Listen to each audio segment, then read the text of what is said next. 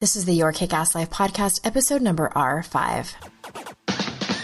This is the Your Kick Ass Life podcast with Andrea Owen, a no BS guide to self help and badassery. Because, ladies, let's face it, life's too short for it to not kick ass. And here's your host, the girl who serves it up straight with a side of crazy, Andrea Owen. Hey, ass kickers, welcome to another episode of the recovery series on the Your Kick Ass Life podcast. And some of you may know, but most of you probably don't. My father died on Sunday, the 16th. I'm currently in California. I was here one weekend. The days are all kind of running together for me. I was here for a long weekend when he kind of got really sick and knew I was going to turn around and come back fairly quickly. He was declining pretty rapidly and was home for five days in North Carolina. Got on a plane and came back when they told me to come. And I was back home, my hometown of San Diego, for 24 hours about. And he died on the 16th at 9:02 p.m. I was there with him, and um, it was horrible. And I hadn't planned on going into a lot of detail in the intro for this podcast. I will, in a future episode, tell the story when I'm ready, probably a few months from now. And I think I just wanted to say a couple of things about it before we get into the recording of Dawn Nickel. First of all, my dad was sober. My dad got sober on November 3rd in 1993 when I was just 18 years old. And so I had a introduction to what it looks like to be a very high functioning alcoholic as he was and what it looks like to get sober with help. He was a active member of Alcoholics Anonymous and that's when it was time for me to get sober, it was an easy transition for me having seen him do that and having seen seeing him have success in that 12 step program so for that, I am eternally thankful for him. When we were going through his things, this was before he died, when he was sick, I was staying at his house with my stepmother and, and him. I was going through some of the books on his bedside table and he had some of his recovery books and I took them because I just had to have them and have his notes in there and things like that. So that was a big part of his life and a big part of his recovery was that. And the other thing I wanted to mention about this was that I am so grateful for my sobriety and recovery right now. I have never lost anyone in my life ever that I was close to. And I was unprepared. I mean, how do you prepare yourself for something like that? I was unprepared. It happened so quickly. He got sick I started to get sick around the middle of September. He went through tests for a couple of weeks. They were trying to figure out what it was. And then I got word that very first week of October and died on the 16th. So it was very, very fast. And so being completely unprepared and sort of thrust into this sort of hurricane of shit and then being sober. So I can guarantee you that if I had still been drinking, I would be drunk right now. I would be drunk through this whole process because grief is weird. I've been through different kinds of grief. The other grief, like the other really tremendous grief that I went through 10 years ago was different than this.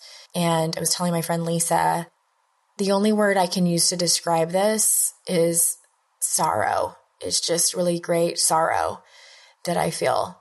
And it's strange and unfamiliar and all encompassing and confusing. Like it doesn't have, I feel like it doesn't have any pattern. I've only been in it as I'm recording this. It's only been a few days and it's been a roller coaster. I mean, that's an understatement. It's just up and down. And one minute I'm fine and the next minute I am not. And so I picked a moment where I feel okay to hit record and get this together for you. So the episode coming up that you're about to hear was recorded several weeks ago. And what I have decided to do is put the rest of the recovery series on hold until January, and the rest of the episodes will come out then. I haven't recorded them yet. You know, my life kind of got put on hold over the last couple of weeks, so I had to cancel all of those. And at any rate, I need some time. I think is all I'm, I'm trying to say. And they will definitely reconvene. I have all the people lined up. I'm excited to talk to them and share their stories with you. And I just, I have to put it on hold to take care of myself and some other things.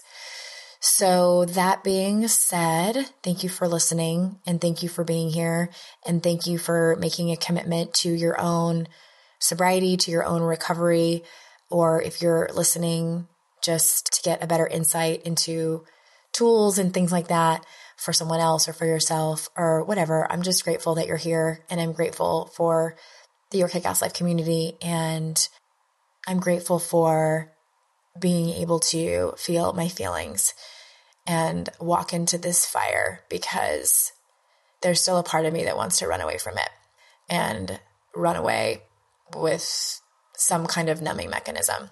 And I haven't. And I know that I won't and it's scary as shit. But I think I've mentioned several times on the podcast about self trust, and that's something that I've learned to do over the last few years, slowly but surely. And what that looks like is trusting my emotions and trusting that my body knows what to do and trusting that I'm going to be okay on the other end. And then some moments I'm like, you know what? I trust it so much that I'm probably going to be even better on the other end. I think one of the other things I didn't realize walking into this, I knew grief would be kind of earth shattering and very sad, obviously. I didn't know that it was going to change me. That I had no idea. I don't know if it's just oblivion or I don't know. I just didn't know. But what I have found out is that you cannot walk through this kind of fire and come out the same person on the other end. So that's where I'm at and it sucks, but I'm going to be okay. And I think that's it. So Dawn Nickel is here and she's amazing. I loved this talk with her. She has an incredible story that spans decades. And let me tell you a little bit about Dawn. Dawn celebrated 16 years clean from all drugs and alcohol in May 2016. In Dawn's view, we are all recovering from something and we are stronger together. Isn't that the truth? Since 2012, Dawn has dedicated herself to creating and holding space online and offline for women in recovery to connect with themselves and with other like-hearted women. So without further ado, here is Dawn. Welcome back to the Your Kick-Ass Life podcast recovery series. And I am joined today by Dawn Nickel. Dawn, thank you so much for being here. Oh, it's my pleasure, Andrea. I'm I'm so grateful to have these conversations. This is something I've never done before on the podcast is talk specifically about sobriety and recovery and I'm just honored to have the caliber of it's been all women now so far and for anyone who is interested to hear more about where we're probably going to give resources and things like that you can find everything in the show notes at yourkickasslife.com forward slash r5 so Dawn yeah. we start out each of these episodes with taking some time to hear your story. I feel like, and I, I've said this before, I feel like it's important for us to get kind of, you know, like the entire timeline of your story. And I, cause I want people to hear the progression of what took place in all of these stories. Because, you know, we heard from Holly Whitaker, I think it was last week. And, you know, like you hear the ending of her story and it was pretty bad, but she wasn't like that in the very beginning. And so I like to kind of pull, you know, be able to pull all the elements of what was going on. And so you have been drug and alcohol free since I believe it's 1989. So will you kind of start even before that and tell us your story? Sure, absolutely. Let me just qualify that first off.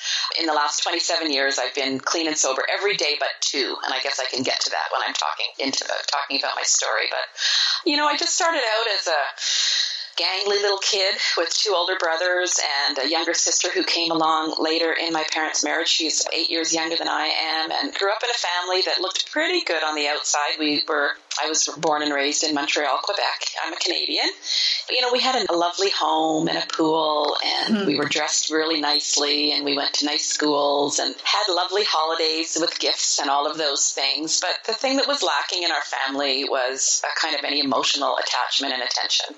And obviously, years of therapy later, I'm okay with the way that I was raised. I understand that my parents did the very best that they could. Mm-hmm. I know that they, in, you know, in their later years, my mom passed away 16 years ago.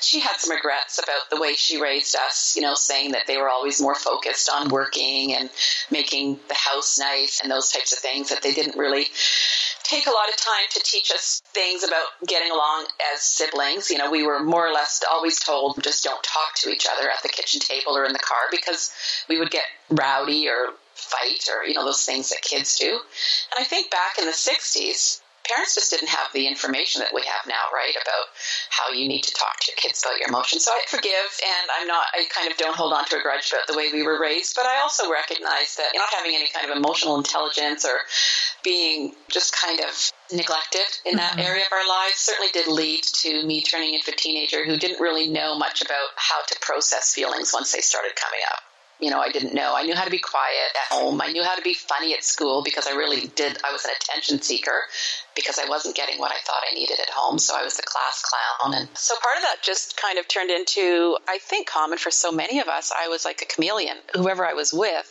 I would kind of take on that persona. So no surprise. We moved out west when I was 15 and I just kind of started hanging out with some people who were funny and loud and seemed like they were having a pretty good time. And found out we had a lot in common in terms of their parents were never home and kind of paying attention to them either. So we ended up that gang of kids, you know, that ends up um, other people's houses with no mm-hmm. parental or adult supervision and experimenting with all sorts of things. You know, the old sex, drugs, and rock and oh, roll. Oh yeah, that was, that was really kind of my life for a few years there. So I very quickly became addicted to alcohol initially. And I think that that was because scientifically we know that when young people start abusing substances, it affects them much more deeply than if we waited until, well, in the States, if you wait till you're 21, you kind of have a better chance at not getting addicted. But mm-hmm. the young teenage brain is very sensitive to substances. So right away, I mean, the first time I ever drank, I blacked out, which is pretty unreal. I think I haven't heard other people talk mm-hmm. about that. So, and I threw up like all over the place. It was a good indicator, but I wasn't very good at paying attention to indicators back then. So I kept going, and within a year, some things were happening in our family. My parents were having some troubles and, and I, you know, having moved at that age, it can be a little bit tricky for teenage girls and I think boys as well. You don't know who you are and then you're kind of transplanted into this new place where you really now don't know who you are and you don't have the comfort of your friends that you've had around for your life. Yeah, you're already life. awkward and then put into an awkward situation. Yeah, you're just so screwed up, right? So after a year of being screwed up in Edmonton, Alberta, I kind of ran away to the Yukon with my best friend Val, who was from the Yukon I was 16 years old. I quit school on a dare, kind of. I dared my parents. You know, I got in trouble for something. I think I had a party and they found drugs when they came home. And I think maybe we almost got kicked out of the apartment that we were living in. Really nice apartment. and they threatened me with something or other. And I said, well, fine. If you ground me, I'm quitting school, thinking, they're of course not going to ground me or they're going to just say, well, whatever, just go they to your room. They called your bluff. They called my oh, bluff oh, and no. said, fine, then you better get a job. And how old were you now. at this point? Like, do you I remember? Was, I was 16. 16. It was not a good parental decision, clearly, you know. But they came from a place where they had to quit school when they were in their teens, or my mom did anyway. So it just made sense to her. They had more control over me than they thought. So I quit school and I ran away to the Yukon. And then I was just kind of immersed in this adult lifestyle with people who were in their 20s and doing more serious drugs. I started using cocaine. I was smoking a lot of pot. I had high anxiety my whole life. I didn't really realize how much until actually the last five years I've kind of rewritten my life story based on this thread of anxiety that runs through it but I started using prescription pills. So yeah, I was just kind of a real mess by the time I was 17, on my 17th birthday, I ended up in the hospital with alcohol poisoning. It was suggested to me at that time that I should stop drinking, and I actually thought, yeah, I probably should. So from the time I was 17, so drank the first time I was 15, by the time I was 17, I had alcohol poisoning. And from that moment on, I have this story of about 10 years of trying to manage substances, you know, quitting off and on, switching over to something else. You know, I actually mm. got to a point where I remember, and this, I'm not particularly proud of this, but it's kind of weird. I was working in a bar. I was only 18 years old, and I was supposed to be 19 to work in a bar in the Yukon. And I decided to quit drinking, but I didn't know what to do with myself when we were sitting around with people drinking. So I actually started drinking cough syrup out of a brandy snifter. Oh my God. Which is, isn't that insane? And you know, the, the most insane thing about it was at the time I thought I was funny and cute and yeah. really creative. I mean, people around me didn't know I was doing that, so I also was slightly ashamed, I think. Isn't that amazing? So, like, I just want to stop for a second. Like, how we, and when I say we, I mean addicts, like, that yeah. we convince ourselves that those kinds of decisions are okay. Because I had a similar, I told this story yeah. a couple podcasts ago. When I relapsed, I decided to drink NyQuil and vanilla extract because I didn't want to break my four and a half months of sobriety, but I still wanted the buzz. But I thought it was like a loophole. Yeah. yes. Oh my goodness. I know, right? And it, it for me, I it only took me like five or 10 minutes to realize like that was kind of bullshit, but I had already drank it and I was like, oh, Jesus. But yeah, there was like that moment of time where I was like, oh, that's okay. Like, I get it. I totally get it. And you know, I, I, remember I used to drink Neo Citran with vodka in it. Oh my god, I don't know what that is. I know. I hope I'm not giving anybody out there. We're not giving That's people okay. ideas I out mean, there. It happens. Yeah, I got the yeah. idea for the vanilla extract from an AA speaker, so it happens. There you go. Share the information. so again, from the time I was probably between 16 and 19, overdoses pills and alcohol each time. I think there were, you know, I can't even remember when I go back now if I have to sit down and think through them. Three, maybe four overdoses there was just always like I was screaming for help, right? Mm-hmm. That's what it was. I really, I don't ever recall wanting to die. Like I don't really think I wanted to die. I just wanted help, or I just wanted to blot out the pain. Yeah. And you know, the pain was is often the case, at least in my experience and my observation. A lot of it was related to relationships. Mm-hmm. You know, I was a little bit of a love addict, and it was a shit show. Mm-hmm. And I just, yeah, it was just this constant kind of. I would have all these awarenesses of, you know, I need to stop doing these drugs. I need to, you know, I remember the first time I did heroin, I was like, oh my God, now this is bad. I can't be doing this again. Mm-hmm. You know, it was just, I snorted it and it was like, oh, it's okay. I only snorted it. It's not so bad. And then the first time I used needles, I was like, okay, this is really serious. And by then I was actually getting very close to knowing for sure that I had to give this stuff up. So I did stop using needles mm-hmm. after only like four or five times that was pretty scary for a 19 year old, right? And then I got pregnant. I was in a relationship with somebody. It was an off and on, very, very unhealthy relationship, is what it was. Mm-hmm. I was just more obsessed than anything with him. Ended up getting pregnant. I was 20 years old. He wasn't into the whole having a child thing necessarily. He was on and off about it for a while. He didn't think that he was mature enough or that he was ready to handle it. And for some reason, he thought I wasn't either. Go figure. I don't know what he was thinking. So I think he was just kind of scared of adding a baby into the mix of what was already pretty insane. But for me, my pregnancy became the reason that I could finally give up that which had been really hindering everything I did in my life for so long. So I ended up, you know, I didn't stop drinking throughout that pregnancy. I didn't drink like I had, except maybe once or twice. So I probably got drunk once or twice during that pregnancy, but I wasn't drinking as much. I stopped doing drugs. I completed my GED so that I had my high school. I decided that I was going to be a single mom. I was going to be a good single mom. And there, I just kind of decided to get my shit together for mm-hmm. this baby. I think that as much as I've been seeking someone to love, I think more than anything, I wanted somebody to love me unconditionally yeah. and fully. And I had a sense that this little baby was going to do that. So in July 1981, my oldest daughter Ashley was born after a pregnancy where I really was quite proud of myself because I hadn't been doing drugs and I'd only gotten really fall down drunk maybe once and drunker than I thought a pregnant person ought to be, a couple of more times than that. And I'd had a lot of days where I hadn't drank all or hadn't done the pills or the drugs. So when Ashley was born, there was a period of time where I kind of fell back into abusing everything that I had previously abused, but much more binge like and sporadically. I would maybe, I'd say maybe in the first 18 months of her life, maybe four or five weekends where I'd kind of basically drop my daughter off with my mom and dad and say I'd be gone a few hours, and yeah, I'd never just be gone a few hours. I only mm-hmm. stayed away the whole weekend once. And again, then, you know, we go back to here I am, I'm 21 years old, I'm a single mom, I'm so immature, I've never grown up, I've never, you know, I've never known how to deal with life.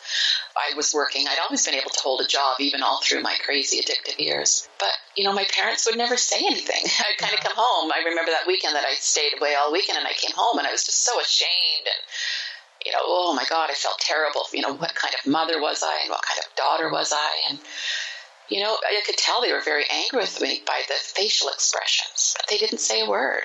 Hmm. You know, I look back now and I think that I wish that there was a way for us to have started the conversation, and but there wasn't. So we just kept going. Anyway, I decided then I'd be a really good mom. I'd go back to school.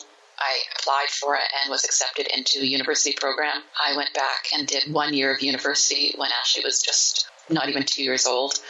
It was her first year of life, and I went to school and I excelled. And I didn't drink hardly at all. I was smoking a little bit of dope, but not very much. And I wasn't using pills, and I wasn't doing any hard drugs. I did so well, and I was just amazed. And I thought, oh, you know what? We didn't have the terms like sobriety or recovery back in 1981, or not that I'd known of, and I'd never gone to an AA meeting, so I didn't know that this was a thing. Mm-hmm. I just knew there was when I used and when I didn't. And I was having a lot of success with not using, so I thought that that probably was the way to keep going, and I kept trying to do that. Did pretty well until Ashley was two years old. And her dad and I kind of had this on again, off again silly thing, and it, it, ended and it ended for good. And I just went into this deep depression, started using again. And rather than go back to school to start my second year, I used my student loan money. I bought a batch of cocaine. At this point, I had been living back in Alberta. Mm-hmm. I'd left the Yukon when I got pregnant, went down, had Ashley, went back to school. Things were going quite well until I decided that it was time to go back for second year. I needed more money than my student loan had enabled me to support ourselves for the first year. So I bought a big batch of cocaine and I thought I'll just run up to the Yukon and sell it. You know, triple, quadruple my money, and then we'll have lots of money, be more comfortable for my second year of university. You know, Sounds anybody like a good ever, plan, reasonable. I know. Mm-hmm. except that anybody who has ever done cocaine probably knows how that story turned out. I went back to the Yukon and uh, never did make it back to, to Alberta to do my second year of school and never did make very much money off of that cocaine either. So that now we have a child, you know, and I'm back in my serious heavy addiction. And fortunately for me, I was always surrounded by people who loved me, who weren't as messed up as I was. Some people might call them enablers. I call them my saviors. I think they saved my life and they certainly took care of my daughter while I continued to be a binge drug user and alcoholic. So it was kind of a couple of crazy years from 1983 to 85. I got married, had another daughter, Taryn, mm-hmm. who many people know from our She Recovers project, of course married her father. Now I was in a relationship that was extremely unhealthy. It was abusive. He was an addict. I was an addict. We had these two beautiful girls. And yeah, life became really complicated. Some pretty low bottoms in that relationship. And during those years, left by 1987. And again, I was always really using and abusing drugs and alcohol and then spending long, long periods of time trying not to use. I'd go weeks, even, you know, a couple of months, and then it would just be full on again for just a couple of days. And then, so I was always living my life in absolute shame and horror. That's mm-hmm. really what it came so down I, to. I'm going to ask you a quick question within your story. So when you say that you, would kind of sober up for several weeks at a time, you know, and wanting to quit. You kind of said you were doing that all on your own, right? You weren't seeking out help from anyone. Were you telling anyone your story or did you know anyone at that point that had gotten sober oh, and was doing well? Absolutely not. Okay. No, no, there was nothing. And I never looked at it as anything other than I'm just not going to, you know, smoke dope or actually, to be honest, I probably smoked more dope when I was trying to get off the booze and the pills and anything else that I was doing. But I would smoke dope because I didn't think dope was really it wasn't like it was drugs. you know, to me, it was just kind of yeah. what, yeah, it was just kind of there. So you were, so you were trying to do it like on yeah. sheer, like I don't know if there's a better word than like willpower. Absolutely, that okay. was it. That was it. And it didn't and, work. And it wasn't working. No, it didn't. Mm-hmm. It didn't because there were no resources. There wasn't a conversation about it anywhere, right? Not only did I not know anybody, but you wouldn't read about it in magazines. You weren't seeing it on television. The only movie that I can remember really seeing about it as even a teenager was this thing, and it was Eve Plumb, I think, from the Brady Bunch. Mm-hmm. There was a movie It might have even been called Dawn, the Teenage Alcoholic. So it was like an after school special? Yeah, it was. Absolutely, it was. It was amazing. remember those. It's, it was in the 70s. So, yeah, no, there was no real kind of discourse about it. It was my life. It had been Yeah. my life since I was 17. You know, you use, you screw up, you hate yourself, you use again, you try to quit, and it just this horrible thing. Well, for anyone that's listening who might not know, who was, you know, maybe born in the 90s, like the 70s and 80s, like everyone was doing cocaine. That was like drinking. It was like not a big deal. Yeah, it was everywhere. And it was very addicting. And for women in particular, I mean, we liked it because we could party longer. It kept us sober longer.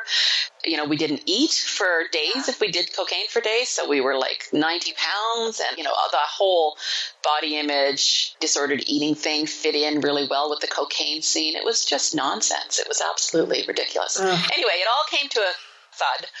In 1987, my relationship with my husband deteriorated to a point where I ended up in a women's transition home. And the counselor talked to me and said, It's not just the abuse that your husband is leveling at you, you're abusing yourself, and what are you going to do about it? And ridiculous as it may seem, I just knew in that moment that she was right and I needed to do something about it. So I promised her that this time for sure I was never going to use again Mm-hmm. This was like the moment for me.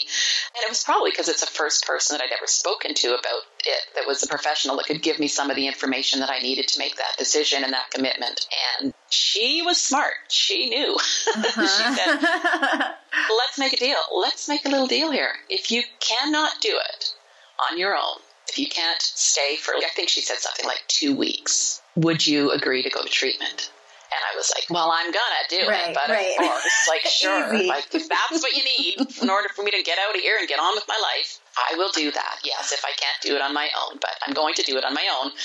I've done it many times for many days. So, yeah, I don't need your treatment. Watch this. yeah. Mm-hmm. No, and you know, I gave her my word, and I don't know why my word meant something at that time because a week later I phoned her crying and saying, okay, I can't do it. I had drank 18 strawberry apple cider and lost feeling in my arms. Yeah, so I went to treatment.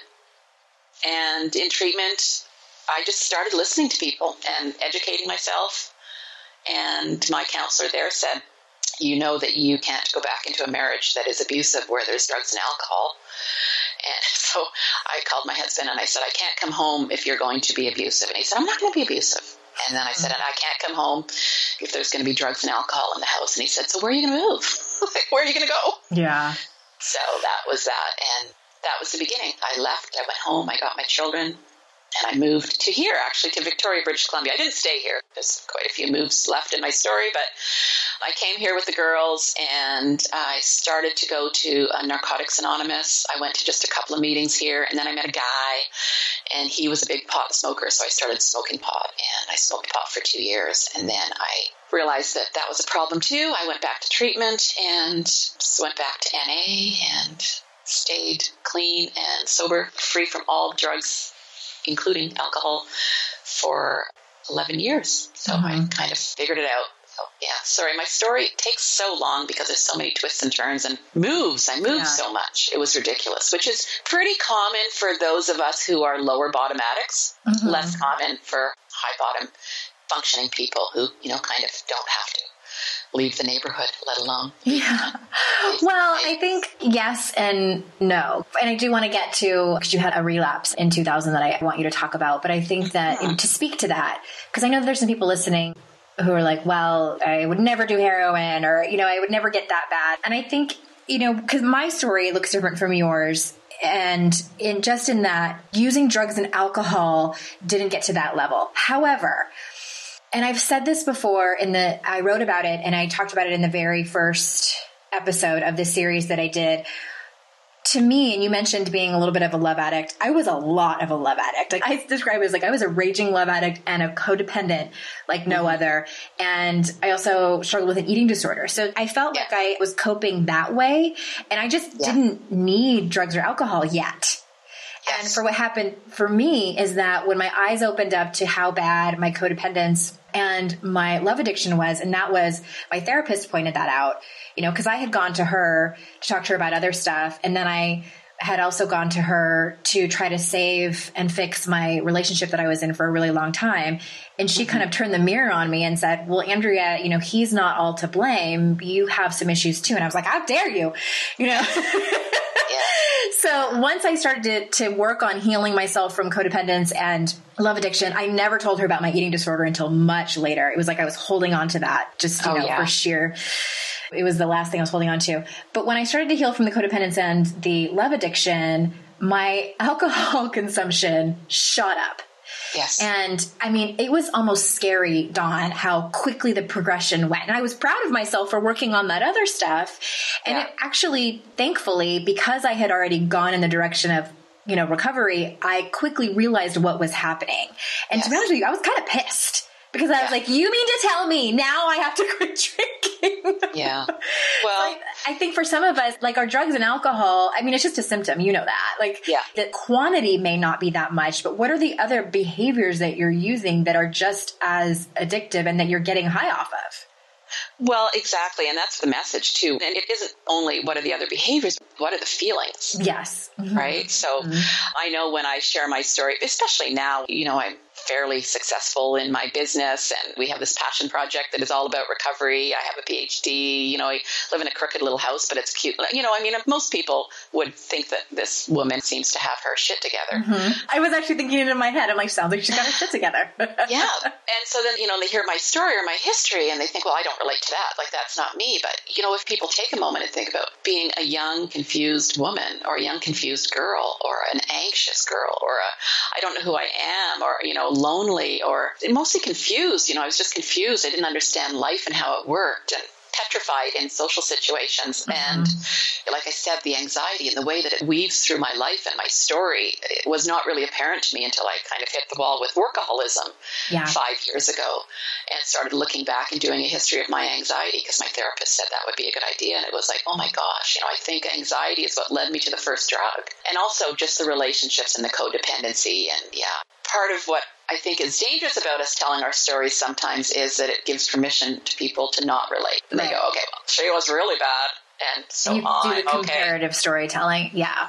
Yeah, so that's difficult. But Mm-hmm. Yeah, like recovery became my life. I got really, really into it, and I am a member of a 12 step program, and I really embraced that. It gave me everything I needed. Today, I'm a strong advocate for 12 step recovery, and I'm an equally strong advocate for anything else that works for you, right? We have a lot of kind of underlying premises of She Recovers, but believe so strongly that we all need to be supported to find and follow our own individualized pathways and patchworks, right? That's really, really important to me. And it, it took me some years to get there. I started out with just 12 step and just evolved into, you know, lots of therapy and and over the last number of years, lots of other modalities, including yoga and mindfulness and community and connection and all the things that we do, online recovery, these different things. So yeah, from 1989 when I put down the pot, Mm-hmm. went back to school, you know, moved back to Alberta again, all over the place. Went back to school, finished a degree in women's studies, did a degree, a master's in women's history, and then uh, did a PhD in healthcare policy focusing on gender and caregiving. And yeah, life was just beautiful. Met a man in recovery. We'll celebrate 25 years of marital bliss. Not so much all the time, obviously. in December, uh, he's my best friend and a wonderful partner and helped raise my children. He has two boys too, so we have a big family now. Lots of grandkids starting to come on the scene. That's pretty magnificent. So yeah, I went back to school. Things were going all in the right direction. I Had a few brushes with cancer, both my own and my mom. So my mom was diagnosed with adult leukemia in 1998 and she mm-hmm. died in April 2000 and that's when although I had 11 years clean just about at that time and I hadn't been going to a lot of meetings. I hadn't really been too in touch with my therapist. I hadn't really been taking care of myself. I'd been living in my head. You know, I'd started a PhD and that's what happens for me, right? I move into my head and it's a dangerous place to be if I don't remember to jump back down to my heart once in a while. And I just wasn't kind of in touch with what was going on. It was quite traumatic actually when somebody is diagnosed terminal And, you know, in my mom's case, we ended up in a place where one day the doctor said, I'm sorry, there's nothing more we can do. You've got three weeks to live. And she lived seven because she was like that. Mm-hmm. But when she died, I think just the stress and the trauma and the grief overtook me. And so, you know, in the hours after she died, I took custody of her narcotics. And about four or five days later, when I just could no longer handle the pain and the agony of the loss, I started to take her pills. And I don't know, like, I mean, I took them as prescribed to my mm-hmm. dead mother. Um, but I didn't consider it a relapse at the time. I was just coping, and yeah. nobody else knew that I was hiding in the drugs. It, I wasn't doing it to have a good time or party. And after two days, I remember just looking at the pill bottle, thinking, "Okay, now this feels familiar. Mm-hmm. There aren't very many pills left here. I have two choices." I can keep taking these last few and go to the doctor and get some more, which I knew I could do, or I can just throw these down the toilet and stop. And I chose the latter. And I remember just having this moment of my mom's face, you know, coming in and her voice and knowing how proud she was of my recovery, which she never really understood necessarily. She never knew the true extent of my addiction though either. So I just thought, no, I wasn't going to dishonor her memory. And I just kind of, that was it back on the path. Didn't go back to meetings. I did start seeing grief counselors and processing things again. And four years later, still not really working on a recovery path. My younger sister, eight years younger, hit a bottom and showed up in my house.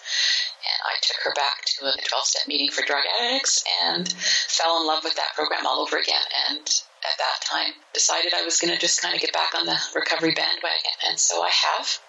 And in May, I celebrated 16 years again. And I'm just one of those people that I recognize that that was a relapse, but for me, that didn't wipe out the 11 years previous, mm-hmm. other than like kind of a date where people give me a cake, which yeah. I'm not eating sugar, so I don't won't be eating those cakes probably in the future. But yeah, I do look at it as an important point in my recovery because eventually it did bring me back to my recovery, right? So. Mm-hmm. Wow, that's a long story. Wow. Well, it's such a great story. And I think all of it is important. And I'm glad that you stopped and pointed out that some people might be listening and think like, well, I can't really relate to a lot of what she was saying because you know, I would never let it get that bad or I've never done drugs or whatever the mm-hmm. comparing mm-hmm. is. But I think there were several things that you said that I would like to kind of touch on. And I would like you to say more about this because I'm making up what you were feeling and I don't want to do that. But when you were talking about taking those pills and in my experience, I never went down the path of a lot of drugs, I mm-hmm. definitely think that it would have been in my future. And I look back and I can probably count on two hands how many times I did cocaine. And what's kind of funny is because when I would do it, I remember consciously thinking, this is the most amazing thing I've ever done in my life, like exclamation mark, right? And I probably shouldn't do it again because it was like, I kind of knew even back then, like in my twenties that like I am in love with this drug and yeah. I cannot. And I never bought it. It was always just kind of around and yeah. you know in the bathroom stalls and at parties and yeah. Yeah. and I just I'm glad that I never went too far down that path with that. Mm. And I remember this must have been not very long before I got sober. This was towards the end for me where, you know, I was starting to buy boxes of wine instead of bottles because the bottles were just, you know, not enough. My husband had had shoulder surgery and had a prescription for painkillers and he left the bottle of the painkillers. We have a basket on our kitchen countertop that we would put keys and like loose change and yes. stuff in and that's where it was. And my husband is the type who doesn't like the way those painkillers make him feel. Who does that? It's like a unicorn. I know. And so he would take like very few of them and he would leave them out you know, so to me, that was like a waste. And so I would drink and take these painkillers. And I remember I had a very similar moment that you did, although I hadn't stepped into recovery yet at this point. And it was in his name. And I remember thinking, well, I could probably get a refill because I think there was refills left. But what if I call it in and then when I go to the pharmacy, what if they say like, do you have permit? Like I didn't know how that worked. Right. And I was too afraid of getting caught and so embarrassed and ashamed that my husband would be like, why are you getting a refill on my painkillers? You know? So yeah. that's the only thing that stopped me. But that was also a huge indicator to me. Normal people probably don't do that. You know, that's yeah. probably not a good idea. Which brings me to my question for you is that for me pills kind of just allowed me to go on a mini vacation. For me, life was just hard. All of it. All of the yeah. feelings. Not just, you know, like grief and anxiety, but like even joy and bliss and love. I felt so overwhelmed with feelings because I grew up in a very similar house that you described. We just didn't have words around feelings and emotions. And I just wanted to for lack of a better term, I wanted to take the edge off, like to soften the edges because I was so afraid of looking at the edges and what was underneath those edges. That's really what I wanted. Was it similar for you? Oh, totally. Yeah. I just didn't want to be present. When my mom died and I took the pills, I just wanted to sleep, really. But of course, mm-hmm. you know, on some narcotics, such as the ones I was taking, you kind of go on a little trip before you sleep, and then you're kind of in and out of dreamland. And it's yeah i mean it was comfy and cozy and it felt familiar to me right? It felt so familiar to me. And i think that that's what frightened me about it is it felt so comfy. And i knew that i could go back and live there but, mm-hmm. you know, as much as I didn't want to dishonor my mom's memory, I didn't want my kids to have to bury their mom. Yeah. And I had a very strong sense that that's what would happen because the grief was so much that I knew that if that's how I was going to deal with the grief, then I was going to have to do a lot of pills. Yeah. So I wasn't going to drink. I mean, I lost the desire to drink the moment I went to treatment. I haven't had a desire to drink since, not mm-hmm. once. And people go, I don't believe that. And I go, well, I don't care if you believe yeah. that. I haven't. So yeah, it was a really important moment to me. And I think what it signifies for me too is that we always know we have intuition and we have, you know, our gut feelings. Mm-hmm. It's just that we don't listen or we just numb out so that we can't access what we really think we ought to be doing. And I think for me, recovery is a lot about kind of getting back in touch with my intuition, right? So that these decisions, you know, I know I work with a lot of women now who are, you know, I just, I kind of, I knew I shouldn't. You know, that's almost yeah. what they always say. I knew I shouldn't, and then I just did. And it's like, yeah, but let's go back to the knew I shouldn't part. Mm-hmm. Like, let's mm-hmm. see how you listen to that. So, yeah, I just feel really, really fortunate that I made the decision that I did at that time and that I decided to pursue my grief rather than try and numb it. You know, I still do, right? I still like grief. That's a big part of who I am today. Not every day, but I embrace my grief. Like I take to my bed around the time of either my mom's birthday in April or the time where she passed away, which is later in April. I always have like a dead mother day. Yeah. And, you know, I take to my bed and I, you know, I cry and I just feel and I just kind of go there. And then I'm good.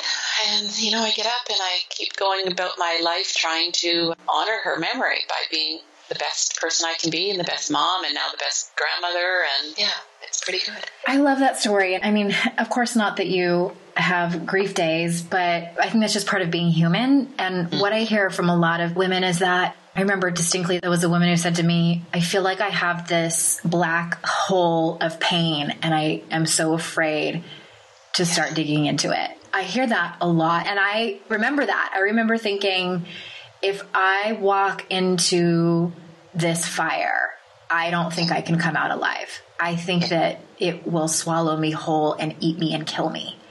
And I was so terrified to really, really look at the heartbreak and the grief and the fears that I had. Yes. I just didn't know what was on the other side. I just didn't know if I could survive it. For me, it was about self trust, which I yeah. never had any.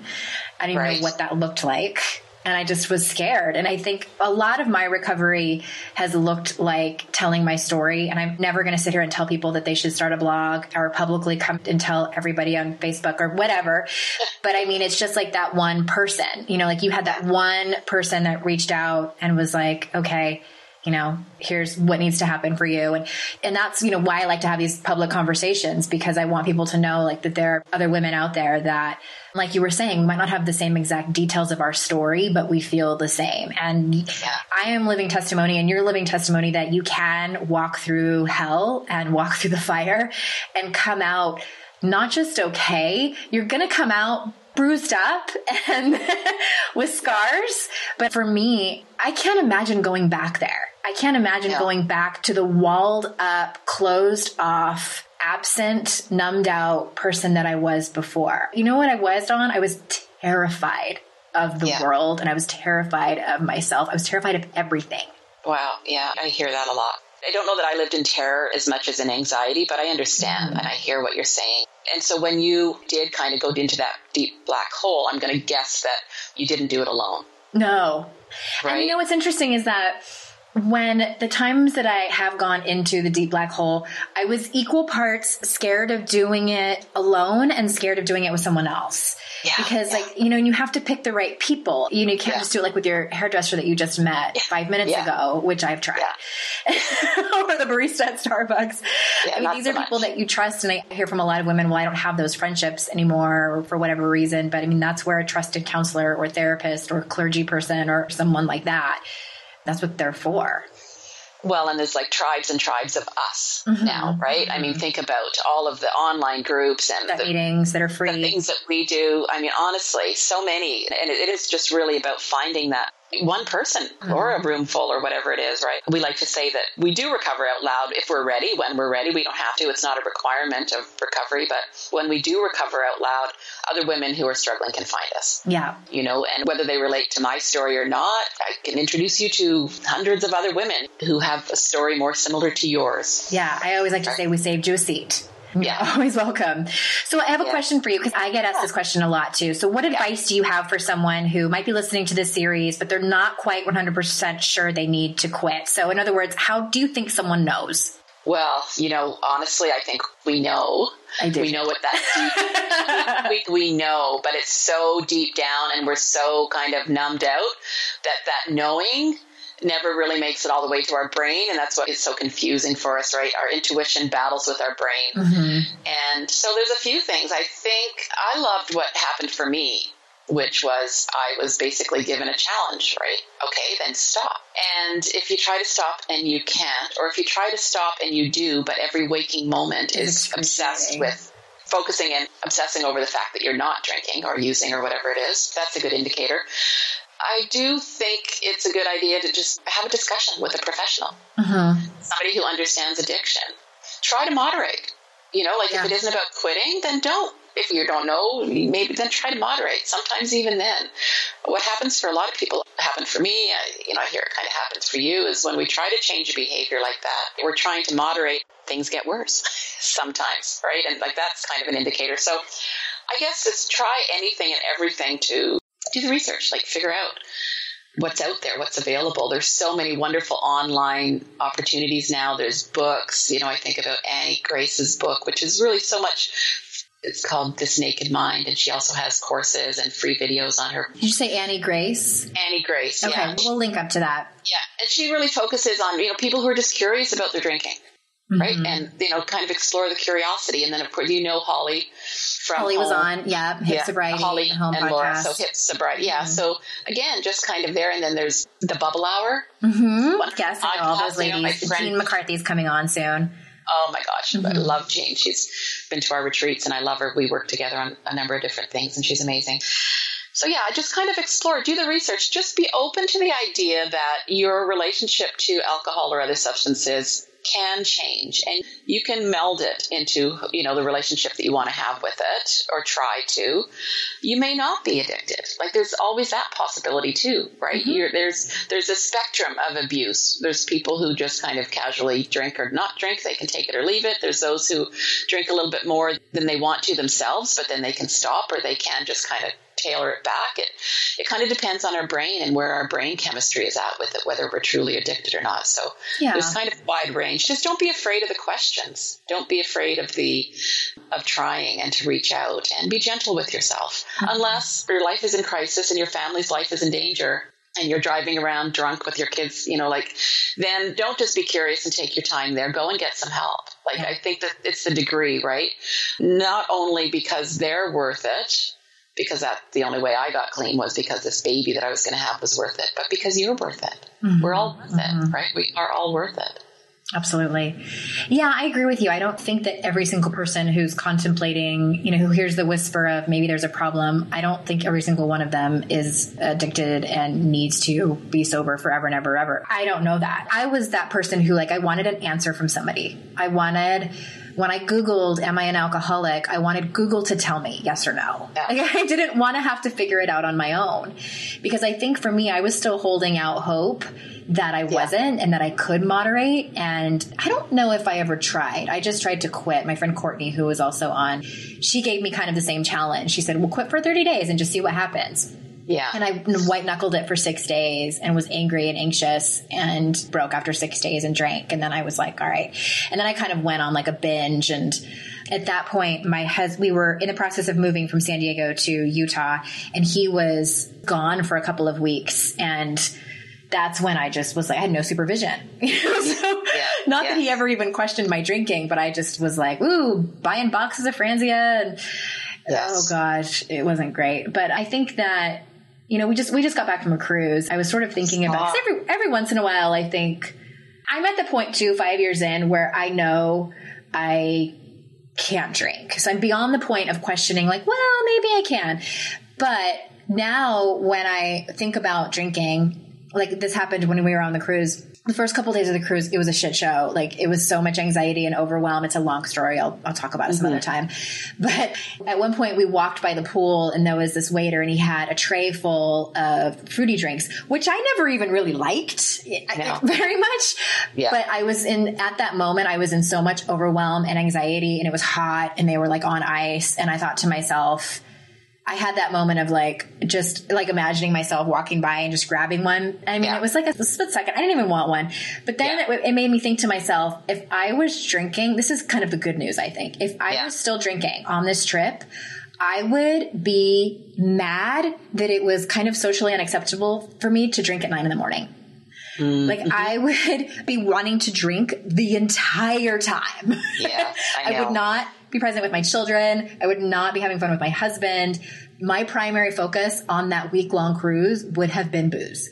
Yeah, I absolutely. guarantee it. Absolutely. Absolutely. Yeah, I know. And same, it's all inclusive. It's the same type of idea, right? I've only been to all inclusives in my recovery. Thank God. This Thank one God. wasn't even all inclusive. And from what oh, I understand, right. you have to pay for your booze on trips. It on, was a Disney cruise. so, on yeah, like, yeah. but still, I wouldn't have even cared. Yeah. I wouldn't have even cared. I would have just been like, I'm on vacation.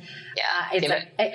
I, I looked it. forward to kind of like the free for alls. Like anytime there was a, like a Christmas party or, you know, my husband's work party, just, anytime yeah. where it was a little bit more socially acceptable for me to drink more than usual, I took complete advantage of that. And so that for me, I know that I can't moderate. Yeah. There's no such thing for me.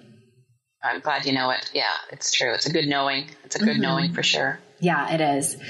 Tell me, Dawn, what advice you have for someone who's in their first, say, like six months to a year of sobriety, or even in their first 30 days? Well, you know, just recognize that you don't have to do it alone. I think that that's the main thing. You know, when I got clean and sober, there were no online resources. There was no online. Mm-hmm. So really reach out and find somebody, you know, just find somebody. I, I think that there are online groups you can find going to all these sober bloggers. We have 12 sober bloggers coming to our New York City event next May. And so if you go to our website, there's a blog post there that introduces you to those 12 sober bloggers.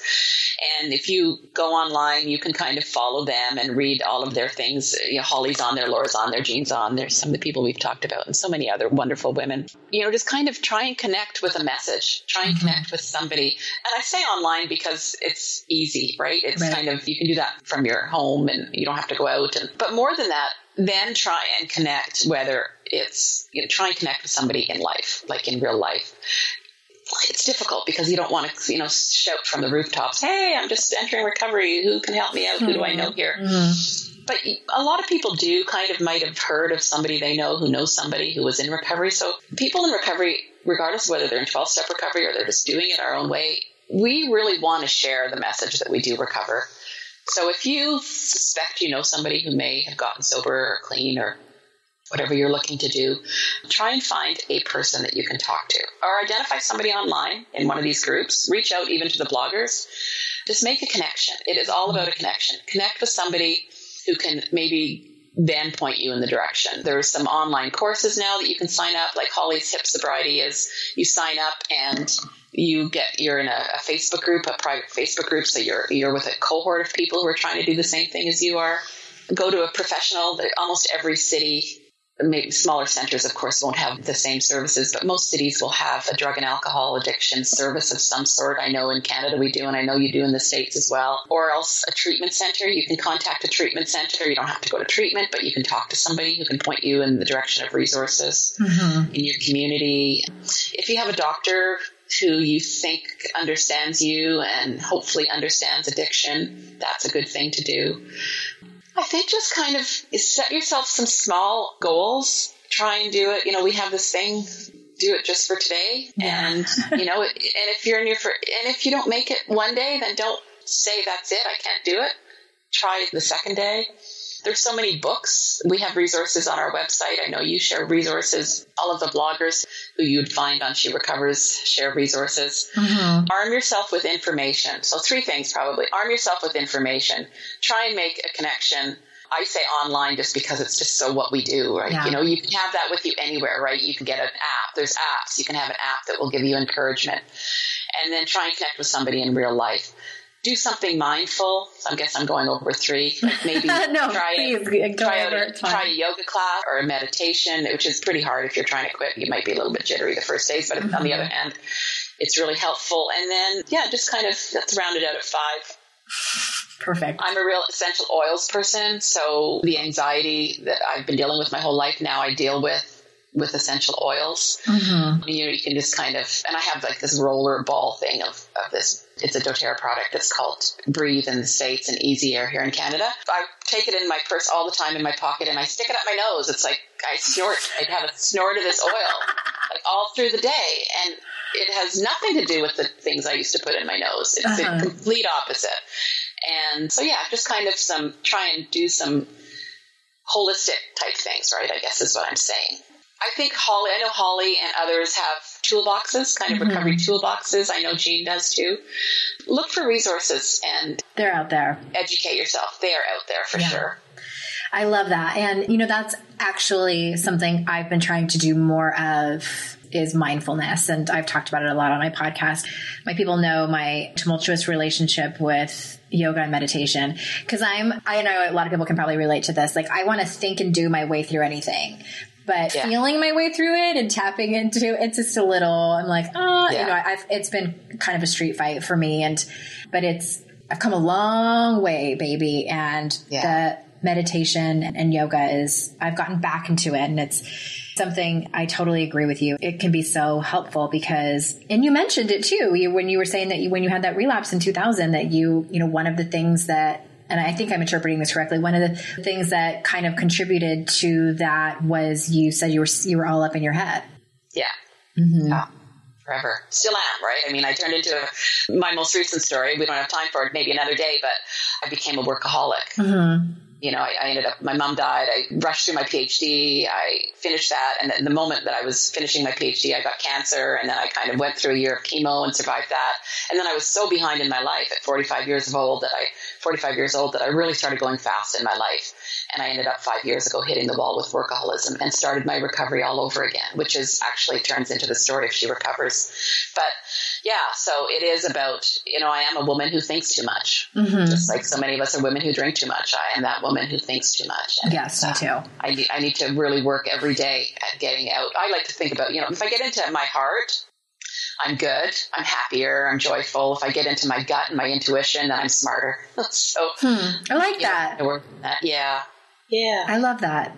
Okay, I have one more question for you before we wrap up. And and for anyone that's listening, I don't know if we mentioned this yet, and this will be linked up in the show notes, but she recovers is at sherecovers.com. Easy peasy if you're if you're it's actually it's dot co, which is confusing dot and weird www.co. Okay. Yeah, www.sherecovers.co.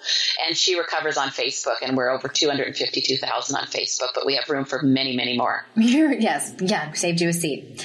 Okay, one more question for you. So I, I am asking, I think almost everyone the same question, and I would like to know what's one thing right now that you're proud of and one thing that you're struggling with.